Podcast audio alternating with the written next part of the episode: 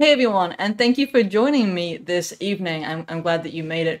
You know, I wasn't going to start this way, but there was a, a guy in the chat who said, uh, it was Jonathan Lewis, he goes, I gave up watching TV for Lent.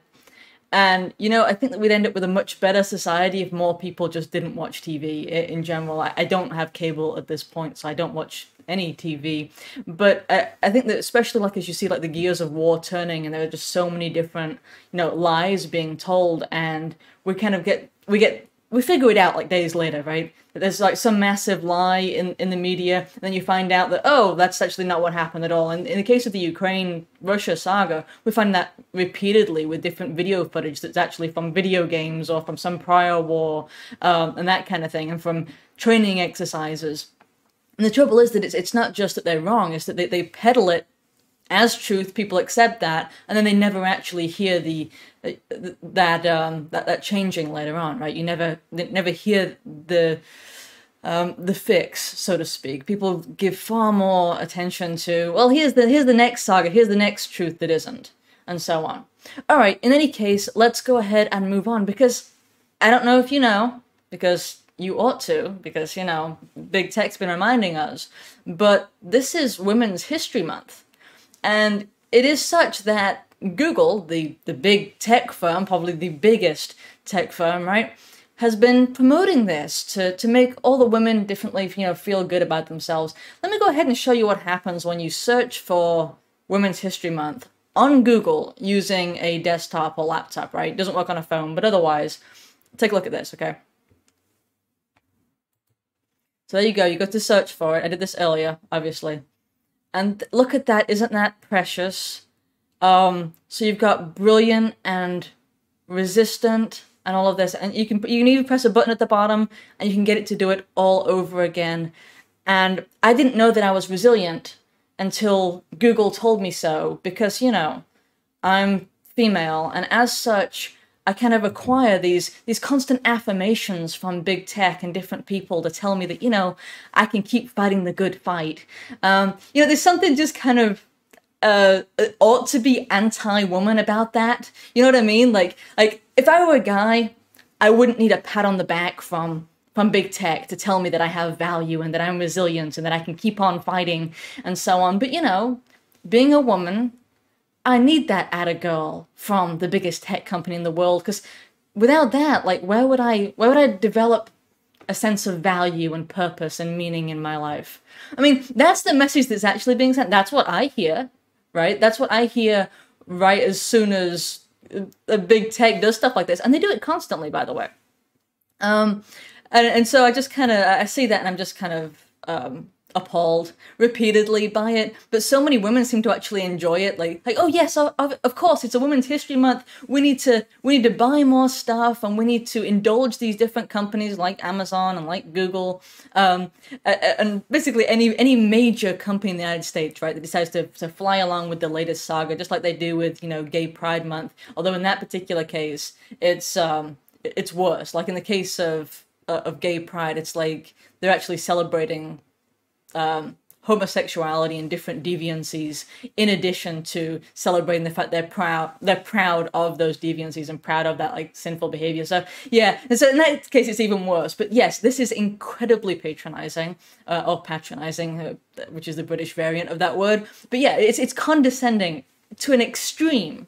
And you would think anybody would see you would think that the people at google would be like we can't put this out because it's like it's infantilizing in fact right you look at that and you're like they're talking to us like we're seven or eight years old i mean see, let me just pull up again i mean seriously look at this and how is it how is it not uh treating women as if they're children I mean, that's exactly what it's doing, all under this sort of auspices of, well, we're just, you know, we're helping those women out because they totally need it. Um, it it's crazy. It really is. Um, and thank you guys for the comments on the new background. I'm glad that you like it. I, I, did spend a lot of time tweaking. It's not completely done. There'll probably be a lot of different stuff moving around in the background over the next uh, few weeks, I'm sure. The plants will start dying because that's what they do under my care. I almost feel sociopathic when I'm going out to purchase plants. I'm like, which one of you wants to come home to die? You know, that's kind of how it is. And then, then they come home and then they I get to see what they look like as they slowly brown. So yeah, quite the green thumb I have. Um, Dan, let's see. Daniel Shalin says this, and I imagine you're talking about Google, looks like the emails I get as a kid for my birthday. Right, exactly. Those e-cards that you that they gave in the early 2000s. Right, exactly, exactly. That's that's that's what I think of too. Hold on. Okay. So, um, oh, but not wanting to be. I mean, Google really wasn't quite as woke as they ought to be, because I don't know if you've looked around, but just the very term women is actually kind of, um, well, discriminatory in a sense. You know, by by modern standards, you shouldn't really use the term women because it sounds kind of exclusionary, right? Towards the people who think that they're women but who aren't. And that's what the Missouri University was um, recently blasted for saying Women's History Month because they were trying to to celebrate Women's History Month, but they're like, well, just you know, can we really talk about women in that sense? Because it's kind of it's kind of mean to trans people, and I, I wish that I were kidding, but I'm not. Take a look at this. All right, this is this is actually real. Okay, this is at Northwest Missouri State University, uh, so a public university, and um, to commemorate Women's History Month it used to be Womix and now it's Womenix, according to them. History Month. Northwest will host a variety of activities throughout the month of March. The theme for this year's celebration is Providing Healing, Promoting Hope.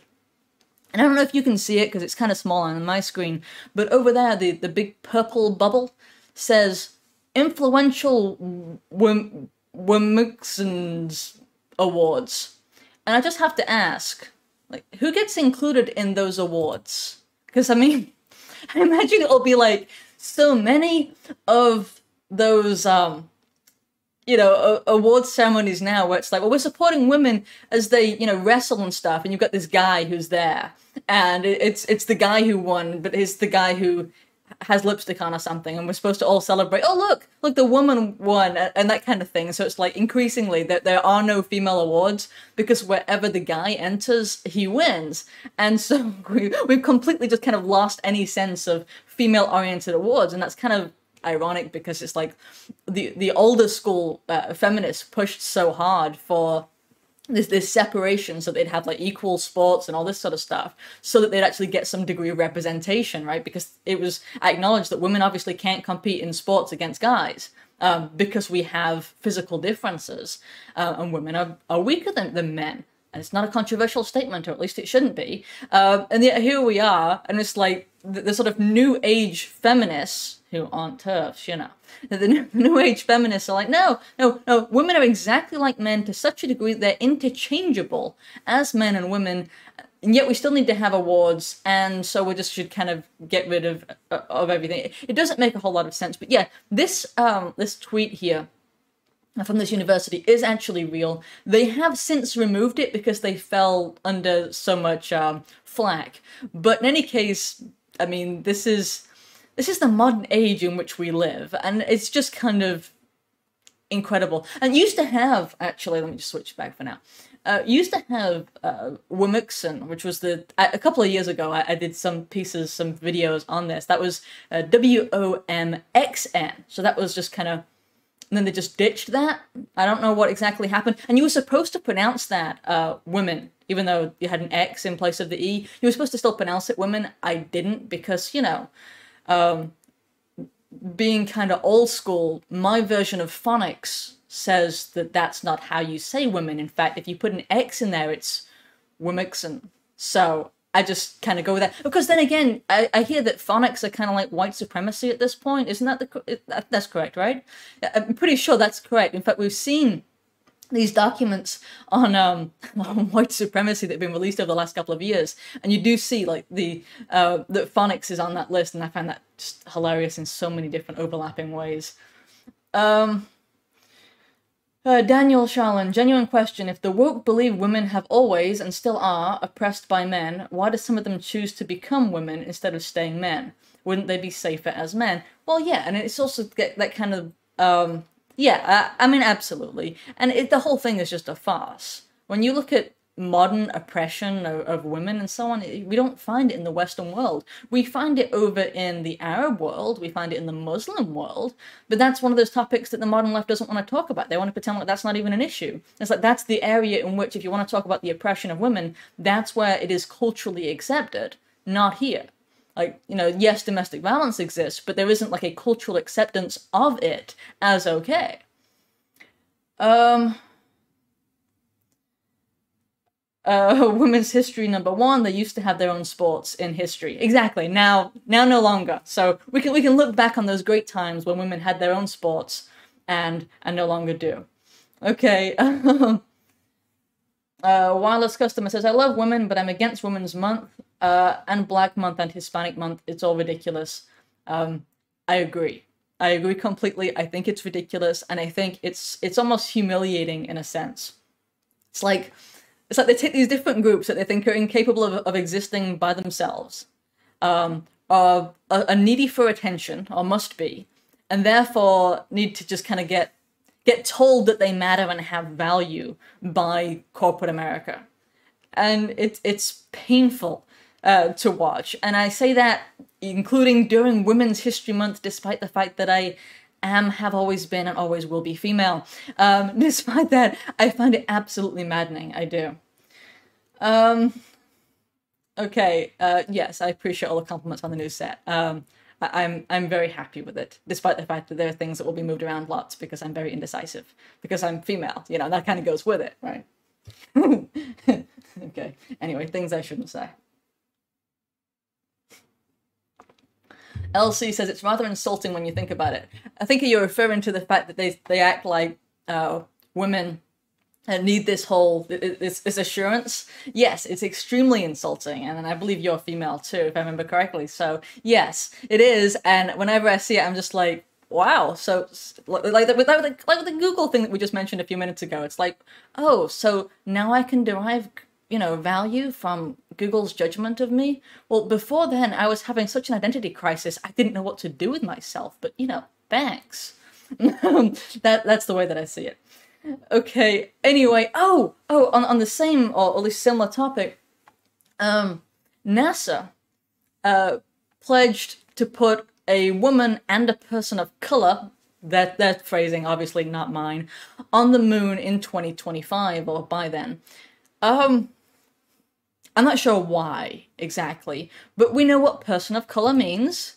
It means non-white person. That that's exactly what it means. This was um, in an article that I read over uh, on MSN, and it specifically said. I'm just going to go ahead and quote for a second here.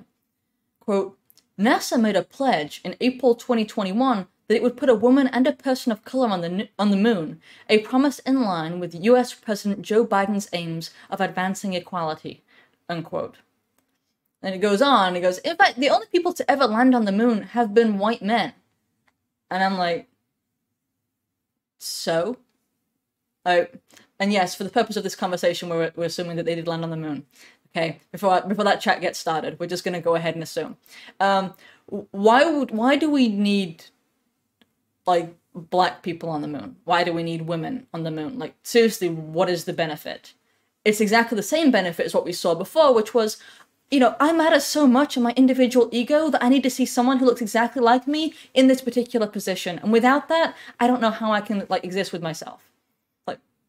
I don't know who thinks like this, except for this is the way that like our generation, like millennials and below, have been kind of raised with this ridiculous notion that we need to do this, that we need to sort of see ourselves in every position. It's like you want a position, work for it, earn it.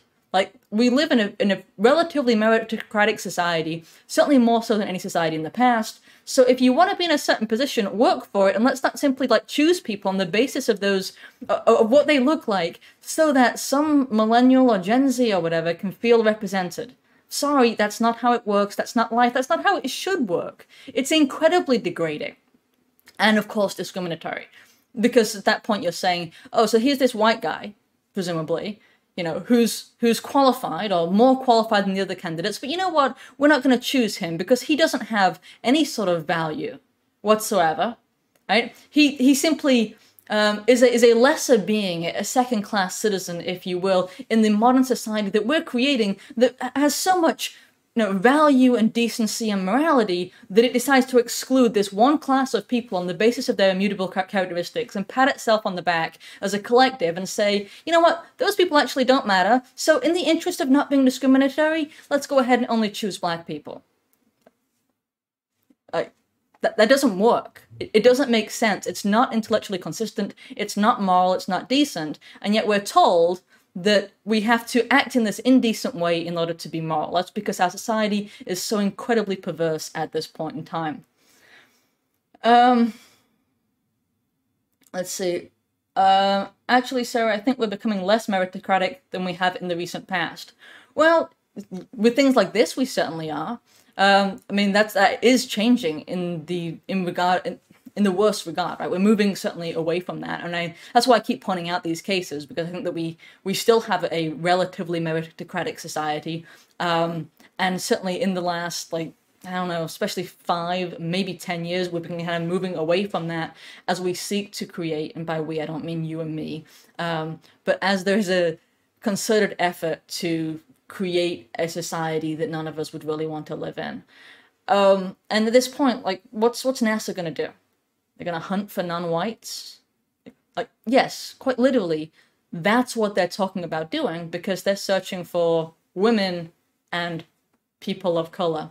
So non-whites. They're hunting for people on the basis of these characteristics, and it's like whenever they try to fix these uh, disparities that they see, it's never for something else, right? You know what I mean? Like, um, it's never for a more normal position or job where there is some kind of disparity. Like, there's no concerted effort to get women to work in construction.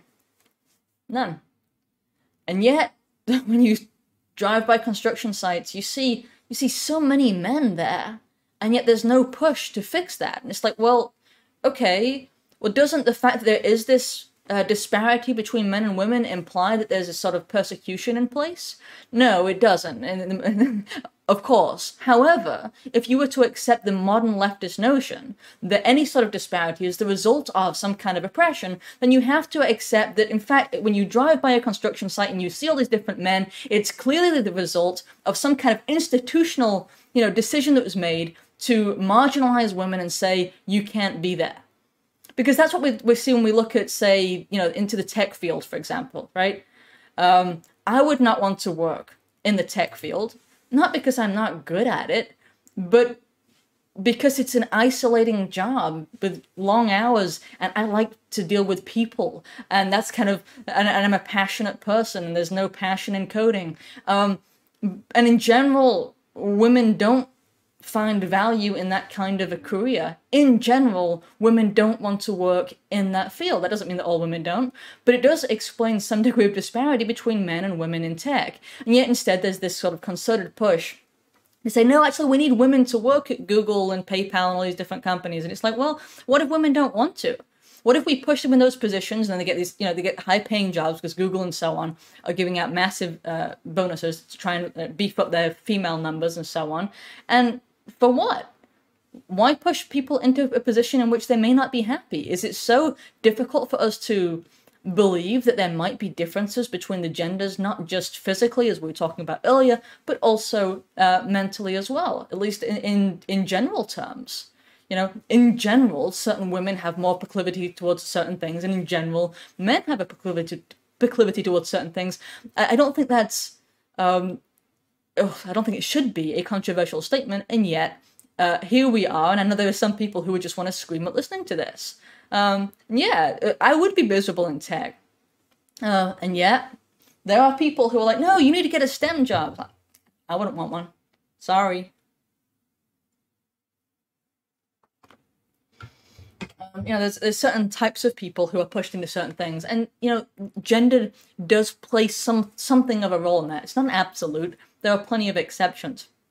However, when you when you when you're making grandiose judgments on the basis of simply disparity of outcome, right, which is what we're talking about, is is oh you only had white men who landed on the moon, for example, disparity of outcome. Okay, so like maybe there wasn't some woman who was equally qualified who wanted to land on the moon. Um, is is that possible? Is it possible that when you look at the construction site, there aren't that many women who are applying. Of course, that's the case. Is it possible that when you look at the um, the gender breakdown inside of big tech, that simply not as many women are interested in working in that kind of environment as men are? Of course. And yet, here we are. Um, LC says absolutely women want less physically taxing jobs because they want to go home and take care of their families. Housework, cooking, and nurturing takes some stamina. Yeah, and you know, we've been sold this kind of idea that women will somehow be so much happier living and working in a cubicle for some employer that doesn't really care about her at all and that should be somehow miserable if she stays at home and you know takes care of her husband and the kids who you know both of which who who love and care about her. And it's just a lie that we're telling these women. And i think it's kind of tragic in our modern society the way we kind of like send this message to young girls um, in a compensatory effort we send this message that it's like oh if you want to be happy you have to abandon any hopes and dreams that you might have of raising you know kids and living with a husband and all of that and instead we'll push you toward this career in math somehow right? You should get an engineering degree. It's like, well, okay, like some women might want that, but plenty don't, and plenty wouldn't. And I, I reject the notion that we're doing them a favor by pushing them in a direction which they would not normally go uh, in order to to just simply fix this disparity of outcome. Um, we get love in return, exactly. Uh, Kramer says the destruction of the family unit has been going on for a long time. Yes, it has, and I think it kind of it, it's sort of the the crucial thing that holds society apart. I think when you have the breakdown of the family unit, everything else just kind of uh, falls apart thereafter, right? So as long as you you don't have that that family unit as the sort of foundation of society, we're going to start having breakdowns everywhere else. You should have the family unit, then you should have your small local community, and then further out, you should care about those. And that's the way that it was always supposed to be. It wasn't supposed to be like this at all.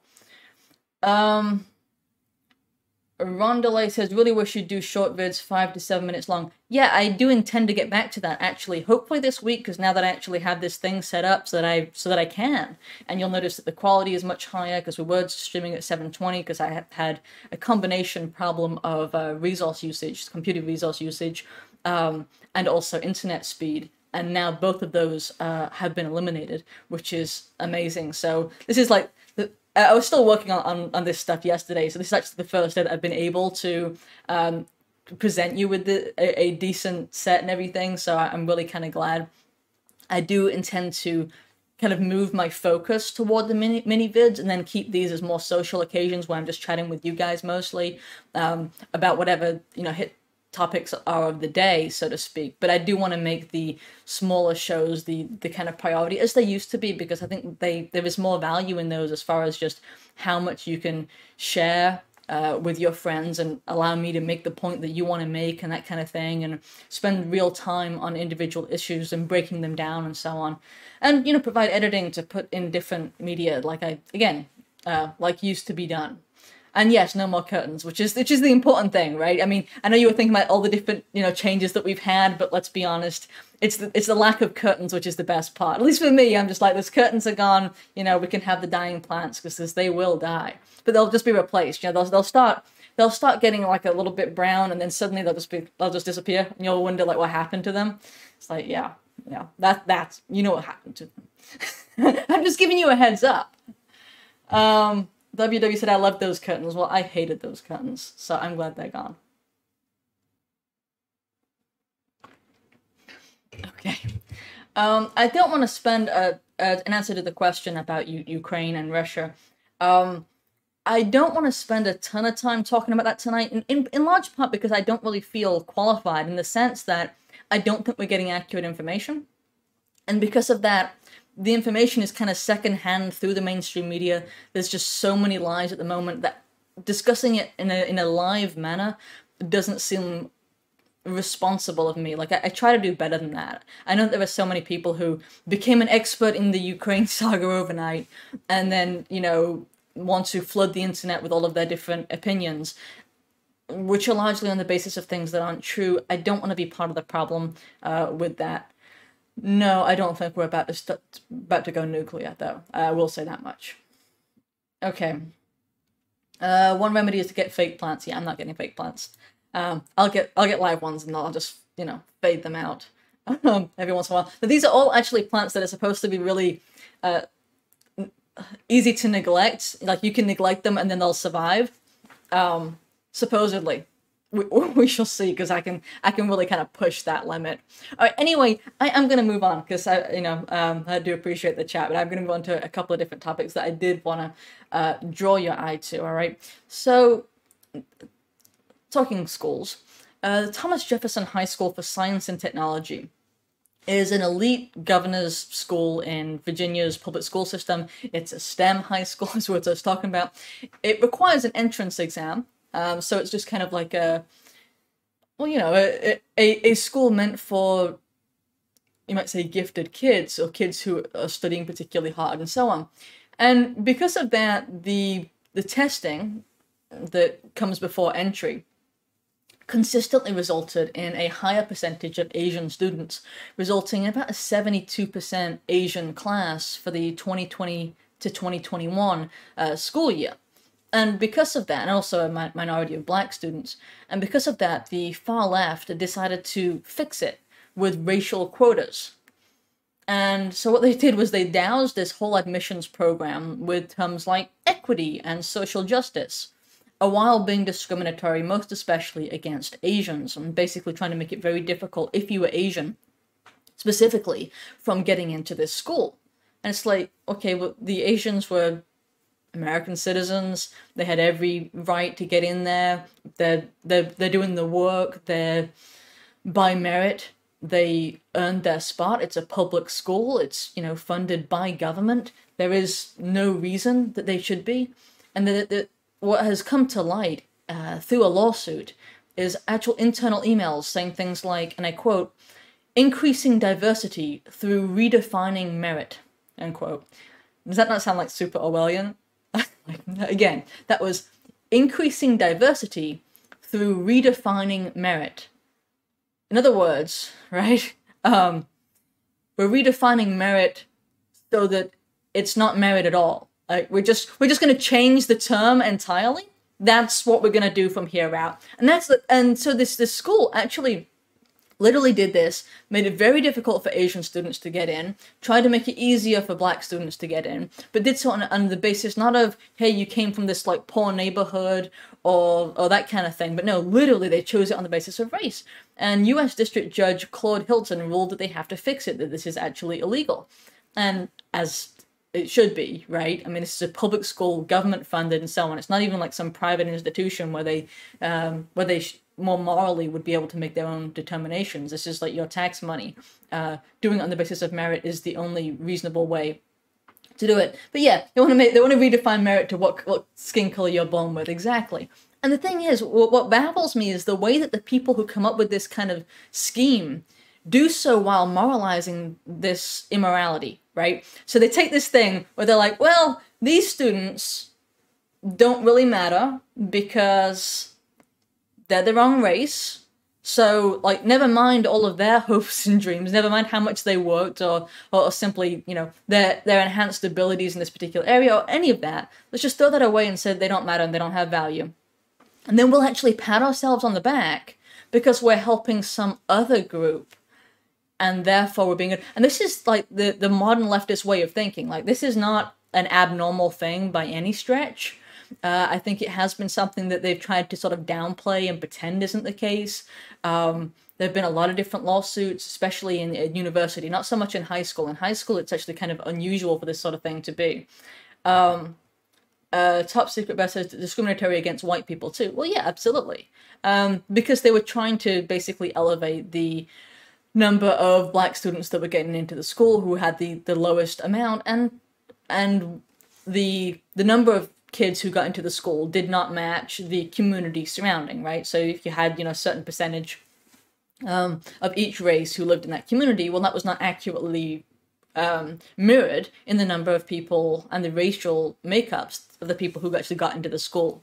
And I don't find that particularly surprising because there are disparities amongst, you know, races in their different uh, proclivities and so on. Everyone knows this, of course, and the Asian thing is perhaps most illustrative of it. But I'm not surprised. I don't think the solution is, hey, let's start discriminating against people on the basis of how they were born and say they don't have value and therefore shouldn't get an elite education because, hey, we have too many of your kind here. And that's exactly what they're doing in this school, and then patting themselves on the back and saying, oh, you know, aren't we awesome?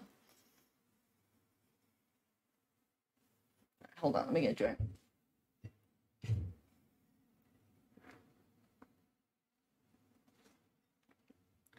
Um, Krista Espraval says, when these students have to go and face the free market, they will note the natural selection that goes on in there anyway.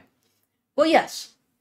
Yes, and that is true. Uh, that, you know, the real world is more meritocratic. Now, don't get me wrong, that's actually changing as well. And that's a really disturbing thing that when you look at different corporations, they're trying to get more people who are non-white. And I've covered this before in relation to uh, Novant Health, uh, did this in regards to they, they fired a guy and hired two women, one of whom was black, in his place in order to fix their diversity requirements. Um, that's you know just one case, but if you look over at big tech, they're constantly trying to um, increase their diversity by hiring people who they wouldn't otherwise hire. Because that's, that's the thing, isn't it? It's not they're just hiring people who happen to be these different races. They're specifically seeking people out, and in so doing, excluding other people who are equally qualified or more qualified on the basis of race, and then we're like applauding ourselves, or they're applauding themselves because of this. Then you've got things like NASDAQ, right? That's the big stock exchange um, that has re- certain requirements as to how many of certain groups ought to be on their board of directors, including some people who aren't white. And if I remember correctly, also somebody who's LGBT Q plus, uh, whatever we're calling that now, but seriously, some kind of degenerate um, they want on their board as well. So that's that's the way that they're kind of making it. Um, they're kind of eliminating the meritocratic part of the private sector as well, and that's that is changing, especially amongst the, the bigger corporations. Um, uh, in answer to your question about the Supreme Court nominee, I will get to that in just a little bit. Um, uh, tech companies hire boatloads of, of, Indians. Well, yes, they do, and and perhaps at some point I ought to talk about the way their visa system works, to, or the way our visa system works, rather to sort of incentivize that above American citizens. I do think it's it, it's a real problem. Um, okay, let's talk about England for a minute. Uh, I know it's been a while since I've done that, and I know that you know we, we do actually have something of a British audience, which is kind of amazing considering that I do this at ten at night, which is like three their time. But anyway. Uh, there's a new British law. It's called the Online Safety Bill. And so we're kind of watching as free speech gets further and further eroded over in England. And this is important because it ends up getting um, mirrored in places like Canada and also in, in places like America eventually. All right. So the the latest bill, the online safety bill, uh, wants to put trolls in prison for up to two years, which is obviously extreme. So offences were added to the legislation, which would include pile-ons. So it would be illegal, like literally criminal, for users online to band together to troll someone on social media, including to ratio them or that kind of thing, to make them feel bad, to cause them psychological harm. It's like, well, if you're on the internet, you're going to be exposed to other people, and sometimes people aren't nice that's the way it happens. Certainly, when you put people in groups, sometimes they're not nice. But criminal, really? Uh, that seems like a stretch. In fact, it seems like a, a basic infringement on people's uh, on people's rights, and that's exactly what it actually is.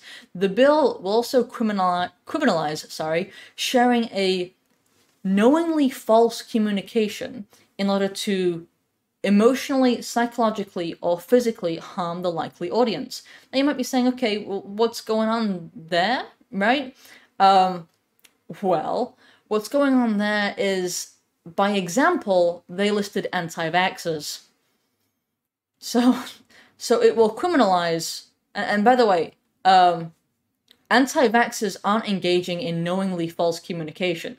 You can argue, right, and we can have the discussion that you know, that there's false communication happening. From the government's perspective, there is false communication happening. But it's it's quite something different to say that it's knowingly false communication. I mean, at what point did we discern that people who have questions about vaccine safety are doing so while knowing that there aren't any questions? I mean, it doesn't even make sense. For what on what basis would people spend their time expressing these concerns that they actually didn't have.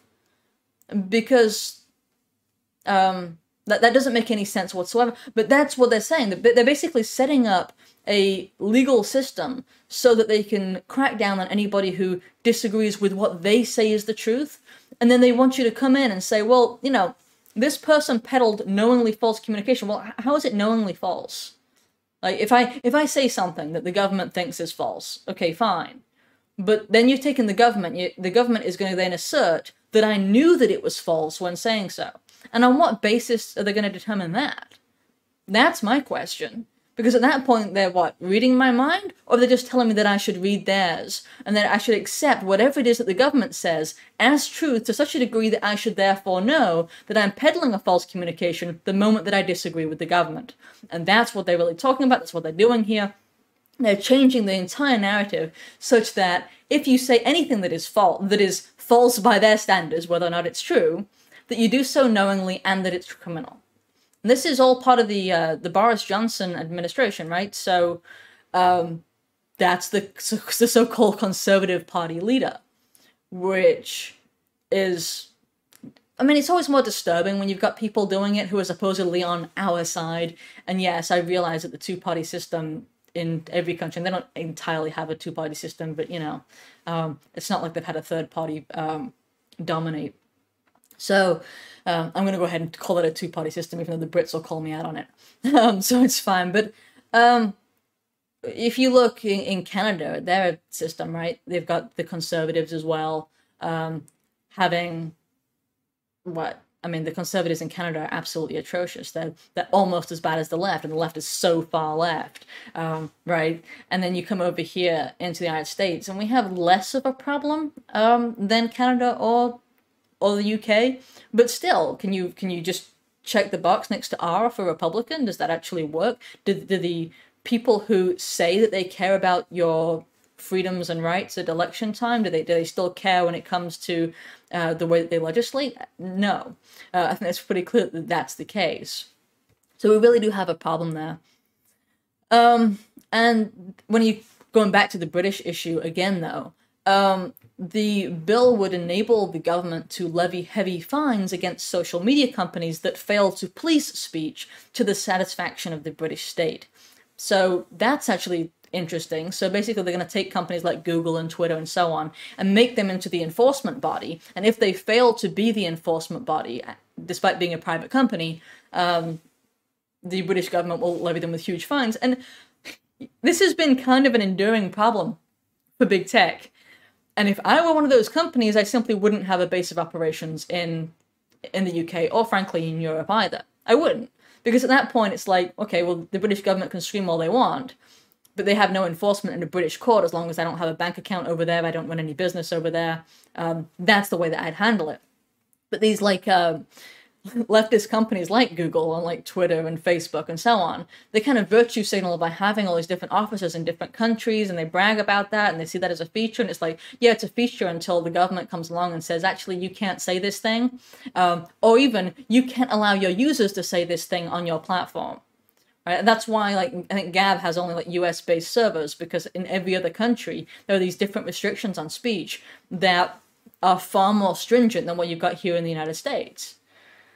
Um, Wakefield Talbot says psychologically harm. Wow, that's very interpret very open to an inter- to interpretation in a culture triggered by truck horns and insistence on calling female humans women. We're mixing. We're going with we're mixing tonight, Wakefield. Um, but yes, the, the, presumption that you can cause psychological harm is kind of vague because yes, um, you can cause psychological harm, I guess, with any manner of things. It depends on just how um, fragile. I don't mean, I don't mean that in a negative way. I just mean quite literally how how emotionally fragile an individual is who's receiving it. Do I think that the law needs to come in and and and figure out what that person was feeling on the other end, or what the person was feeling who was sending it, and and what kind of damage is going to be done? I mean, no, that that the, the fix is disastrous and dangerous. Um, Deus Ex Machina says after this law passes, going to a comedy club will be like going to a funeral. Well, it's pretty bad now. I think if you go to a comedy club, especially in England, it's like I, I can't imagine being a comedian over there. I mean, there was the uh, the Scottish guy. I can't remember what his what his name is at the moment for some reason, but the one who made his his dog do Sieg Heil and all of that, and he got charged and uh, I mean he just went through hell with just one thing after another, and he was like, no, it's a, it's a joke, you don't understand. And did he get anywhere with that? No, because they said it was the, the judge said that he didn't find it funny. It's like it, it, it's yeah, exactly, and that's what you end up with in places like like the UK, which you know includes Scotland. All right, hold on.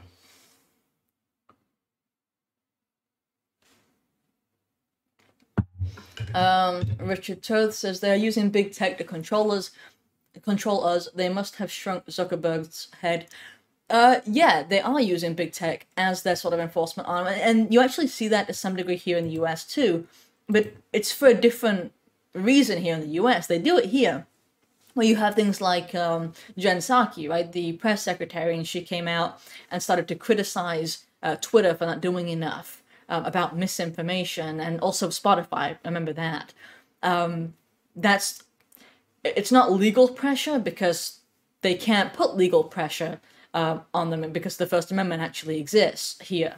But it, they are starting to sort of like you know push somewhat on these companies, and in this in a backhanded way, they do have some pressure or some ability to put pressure because the government in many ways funds our big tech companies. And that's one of those secrets that people don't like to talk about. But it's like no actually with these different um, we incentivize uh, the companies to different to comply in different ways to provide data to the government. And then they get paid by the government for the release of data uh, and if you look through their privacy policies now all these different big tech companies are like well we can provide we can comply with requests by different law enforcement bodies and government bodies with or without a warrant at our discretion. We'll just do what we want. And you either tolerate it or you don't. Nobody reads those policies, of course, and people increasingly feel reliant upon these different companies. But they actually ended up getting they end up getting handouts by the government for their for their efforts in complying with these requests. And so, you know, down the line, what ends up happening is the taxpayer is funding uh, these big tech companies that then go out and they, you know, stomp on people's rights and prevent them from speaking freely and all that sort of stuff. Um. Anyway, uh, let's see. Uh, one guy says, "I subscribe to this message and to this channel. Keep rocking, Sarah." Uh, thank you, thank you. I do appreciate it. Uh, let me kind of yes, Count Dankula was the Scottish guy that I was talking about. Um, thank you for that. Yes, that's exactly who I was talking about. How can you not remember a name like that? I know. Exactly. But anyway, going back to this British bill, one last time though, the I do want to talk about the fact that in, in Britain, they've gone kind of a step further than uh, we have even considered going by creating these databases, these hate speech databases. Quite literally, this is something that's been happening under the Boris Johnson uh, administration, and these databases are filled with non crime hate incidents. You can look that up if you want. Non crime hate incidents. Um, they're inside of these criminal databases, despite being non crimes, meaning that such offenses then get become visible on background checks, despite the person who perpetrated the hate speech, supposedly, not having committed an actual crime, even by, you know, English standards. And then because there is no crime that they've committed, they don't have the opportunity to fight an accusation against them. They they don't have the opportunity to, you know, to get found um, not guilty, to get found innocent, to fight their case before a jury of their peers. Instead, what you have is a situation in which these people are being discriminated against in, in areas like employment because who'd want to hire the bigot and the troublemaker and the person who's causing problems online and just offending people uh, sorry offending people?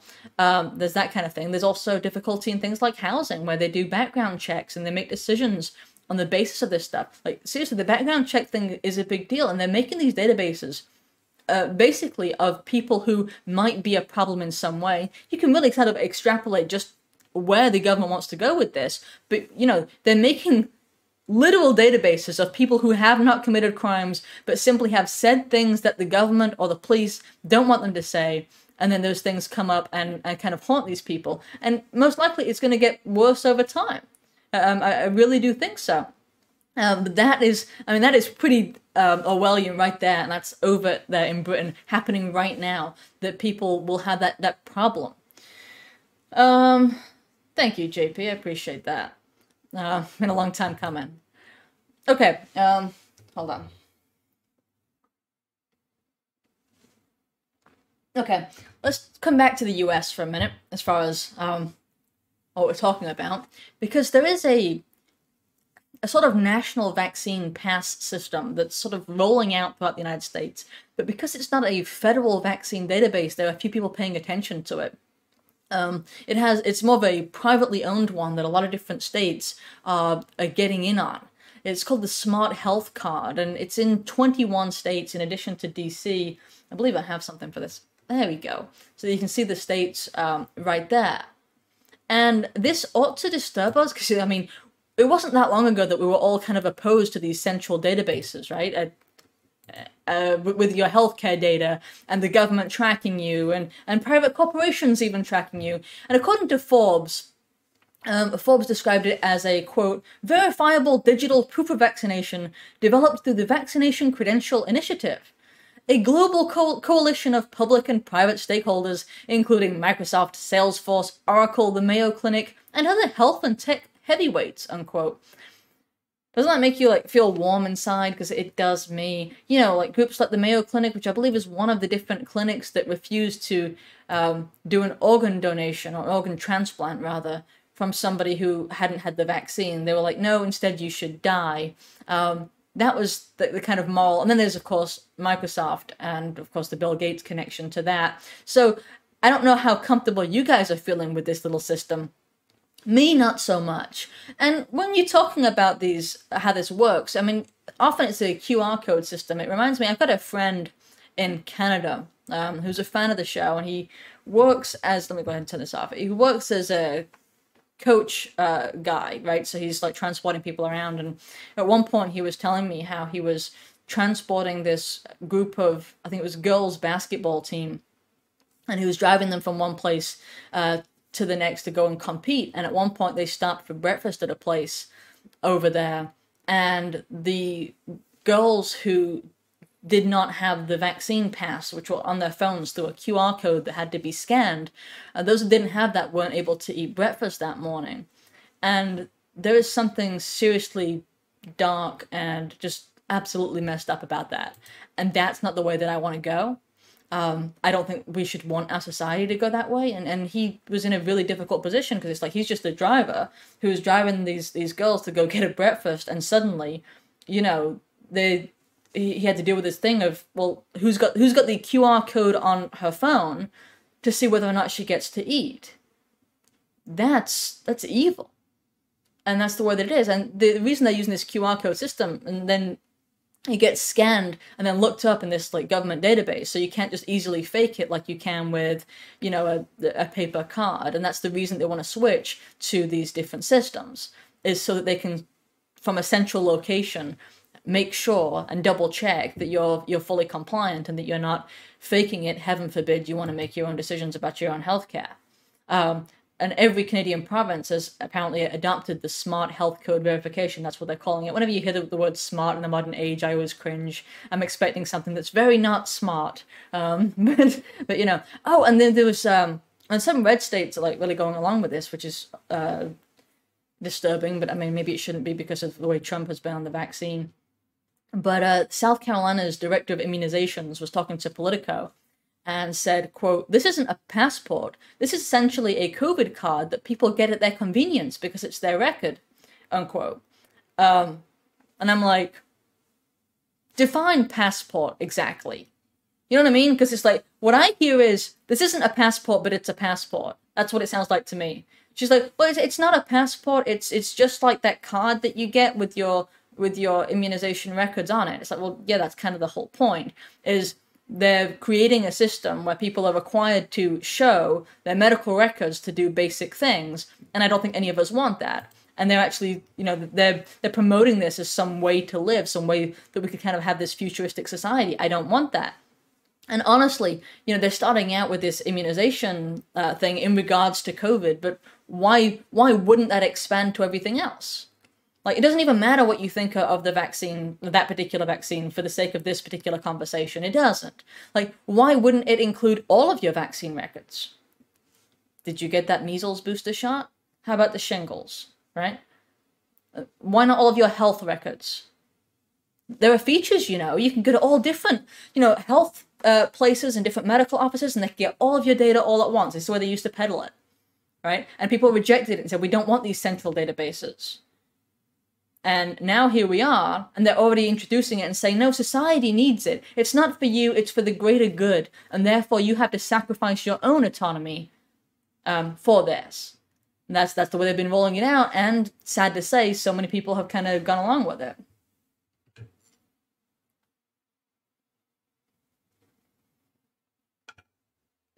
Um, in New Zealand, I did see that there was um, they there was a lawsuit challenging the vaccine mandate for police and the defense forces, and the lawsuit won, meaning that the police are no longer required to get it. But apparently, like the vast majority, of course, already went ahead. Um, the the justice in that particular case, uh, Francis Cooke, said that ordering police officers and defense staff to be vaccinated or face losing their job is not a reasonably justified breach of the Bill of Rights. And again, this is in New Zealand, their Bill of Rights. And I'm like, I hate that phrase. It's not a reasonably justified breach of the Bill of Rights. Like, for me, I'm just thinking it's the Bill of Rights, not the Bill of whenever the judge decides that they're needed, you know? Um, so that, that kind of like, I, I thought about that and I'm like, I'm not really sure I like where he's going with this, even though he technically ruled the right way. Um, the, the whole entire mantra set up there is is really uh, not a good sign for the future. And the particular lawsuit that we're talking about relied on two aspects of their Bill of Rights the right to decline a medical procedure and the right to religious freedom. And religious freedom was about the fact they were pushing the Pfizer vaccine and the one of the main rejections of the Pfizer vaccine was given that it was tested on the cells that were derived from aborted human fetuses. Um, but then the the same justice, uh, or whatever judge, but they're calling him a justice, Francis Cooke said, "quote." I do not accept that a belief in an individual's bodily integrity and personal autonomy is a religious belief or practice, unquote.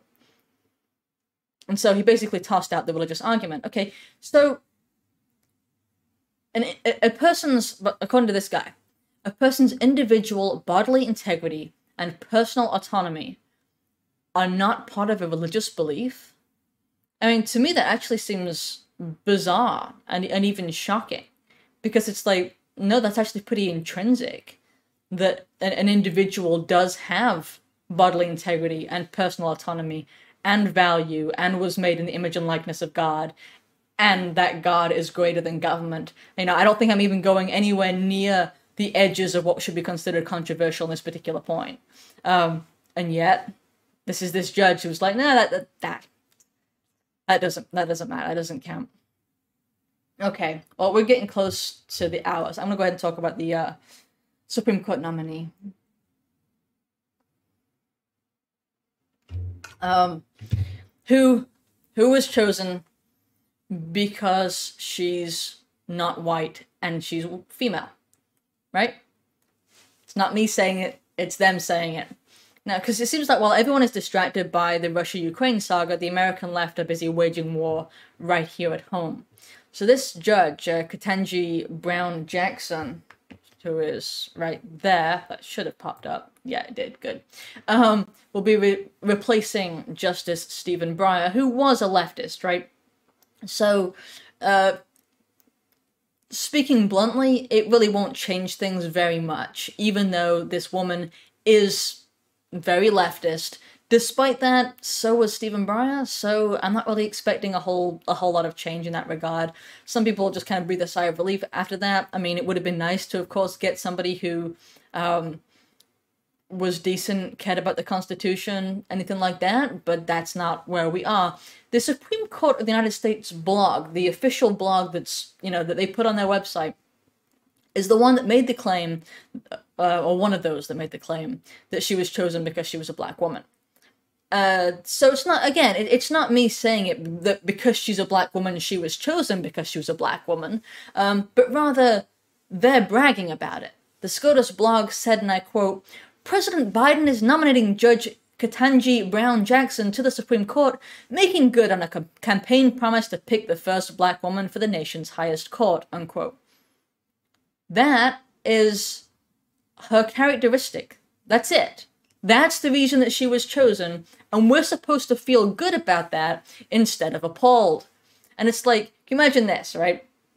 Imagine President Trump gets in, and they're like, like, okay, so President Trump wants to choose a straight white man for his nominee for his nominee, and he's following up on that with his, you know, he, he's he's making good on that campaign promise, and for that reason, this is his pick.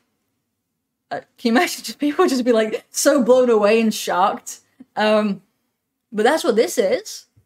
It's literally that. It's Biden promised that he would put someone in who was a black woman, and then he's like, okay, found one. She fits the bill, so to speak. Um, JP says if she was a conservative, she wouldn't be black, according to Biden. That's right, because yeah, if you don't vote for Biden, you're not black. Exactly. And according to, again, the Supreme Court uh, blog, they were describing her past accomplishments, I guess. And they, in so doing, they kind of described her and they said, quote, Jackson's clients have included the Women's Bar Association of Massachusetts, the League of Women Voters, the Abortion Access Project of Massachusetts, and NARAL Pro Choice America. Do you hear a pattern here? Because I hear, I'm a woman, hear me roar. Yay. And also, you know, go abortion uh, at the same time. So, what we have so far is she's black, she's a woman, she's also a woman, and she's a woman, and she's pro abortion, and she's a woman. I think I've got everything. So, so now we know why she's chosen. All right. She also repeatedly ruled against the Trump administration. And I, I, imagine that's why perhaps she was chosen above the other black women who might have been potentials. Because again, it's a pretty small, you know, group of people who who's choosing who's choosing between, of course, because he just kind of decided beforehand that, that these are the characteristics that she has to have. So, um, uh, so so we've got the small sample size and then after that, they found the one that constantly ruled against the Trump administration when Trump was in office, such as by forcing people to testify in the whole Russia collusion uh, conspiracy theory thing and all of that. Um, so at the same time, you know, it's like she, she fit that extra that extra check mark, and that's why her instead of one of the others. This is, of course, the point in time where the leftist media pretends like, oh, this is a moderate, you know, candidate this is what they always do. Like when it's somebody who's on the left, um, and it's a Supreme Court nominee, it's always, well, this is actually a really moderate candidate, so everybody should want to vote for her. You know, uh, and they do this every time, and then it's like you get somebody who isn't even that right, like Kavanaugh, and they're like, no, he's he's a white supremacist who was probably in the Klan. You know, and, and they do this. It is every time. And I've already began to see these different articles about just how moderate this woman is, and it's like, no, uh, no, she's not. Um, but again, uh, you may not care that much simply because she's she's replacing somebody who already was voting very consistently uh, to the left on every issue. Um, uh, Harry says she has to be predictable in how she would impartially administer justice on the highest court in the land. I do regret the fact that nowadays we can't simply have Supreme Court justices who care about the Bill of Rights, who care about the Constitution, and just want to enforce it. Like now, it's such a partisan issue, and everybody loses when we have a super partisan Supreme Court. But then you look at the uh, the modern left, and their entire sort of ethos is built around the abolition of of our individual rights and the desire to sort of change the Bill of Rights, especially the first two, right? um, getting rid of freedom of religion, getting rid of freedom of speech, getting rid of freedom of the press when it pertains to you know smaller press, most especially, uh, getting rid of your right to bear arms. Uh, these are the things that they keep trying to sort of erode, and then you look at, and so it has become such a partisan issue because I do think there was a time when at least I could say that more so, it was more the case that both the left and the right at least sort of agreed on the on the on the fundamental on the fundamentals. Uh, I can't get that word out tonight. Now that's very much not the case, and and that's appalling. I don't think it spells a, a good future uh, for that court. And it's because now you have, you know, they talks about packing the court and so on, right? Because that's how partisan it is. and because uh, we're at a point where that's how the left likes to get things passed that shouldn't be passed. Uh, despite all that, that talks about, you know, go democracy, we live in a democratic society, which we don't. Um, they're constantly trying to do things like pass abortion and gay marriage and so on through the Supreme Court because they don't want um, the people to have any say in their respective states. And so, on both of those different issues, for example, we had different uh, rulings throughout the states. We had different laws in different states as it pertained to that, and that wasn't good enough for the modern left. And so they decided to go ahead and it wasn't really modern in the case of Roe versus Wade, you know, the 70s. But in any case, it was an attempt at removing the rights of the people in their respective states, and that's that's exactly what it was about. And then they they dress it up as something else. Um. Anyway, okay, I, I do want to talk about um one last thing. Actually, let me go ahead and get her off screen. There we go. Um, I want to talk about something a, a little bit darker, actually, um, because I, I, think we we lost.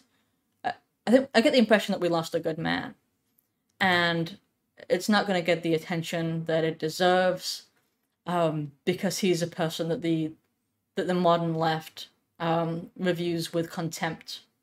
So we lost a guy named Matthew Perna, um, and here he is. He was one of the protesters on January 6th. He recently, on January, oh sorry, on February 25th, 2022, uh, took his own life. He had been charged um, after entering the Capitol building on January 6th. I'll get to the details of that in a moment. Uh, the, he turned himself in, but uh, the case just kind of got pulled along, and everybody seemed to turn against him as far as he could tell. He was very isolated as a result. Um, it seemed to him like the justice system and his community um, hated him. Uh, you can look up his obituary if you want. Again, his name uh, was Matthew Perna, so he's kind of like another another loss um, that took place after January 6th, right? Because you, again, the only deaths that took place on January 6th were caused by law enforcement against Trump supporters. They were the deaths of the Trump supporters. And now we had this extra death um, of Matthew, and the obituary in his case describes exactly what he was going through with regard to the persecution and the fact that there was like no seemingly end in sight, right? Um, the the obituary said, and I'll just kind of take a few highlights out of this. His community, which he loved, his country, and the justice system killed his spirit and his zest for life. Matt was an amazing man. Matt loved to travel and lived in Thailand and South Korea during his life, teaching English to school children. He traveled extensively throughout Europe, Asia, South America, India, and the United States of America, making lasting friendships everywhere he went. He went on a mission trip to Haiti and also took many trips with his parents and his brother Steve. Matt enjoyed winning long distance races, held medals from various states, he enjoyed reading every day, owned an extensive library of books, he played the piano and the saxophone. He attended the rally on January 6, 2021, to peacefully stand up for his beliefs. After learning that the FBI was looking for him, he immediately turned himself in. He had entered the Capitol building through a previously opened door. He did not break in. He didn't break, touch, or steal anything. He did not harm anyone. He stayed within the velvet ropes taking pictures. He attended Central Community Church in Transfer, Pennsylvania. He was a Christian who read his Bible daily.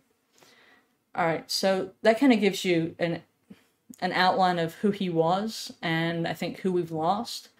I think that in so many of these different cases, um, we sort of lose the humanity inside of the, the statistics. You know, you, you hear about these different people, for example, those who are incarcerated awaiting trial, um, and we kind of lose who they who they were and the life that they lived and the communities that they touched. And they still have like an amazing guy um, who was quite accomplished and quite capable and so on.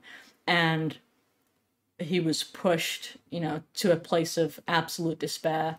So I, all I can say is, you know, pray for him and for his family.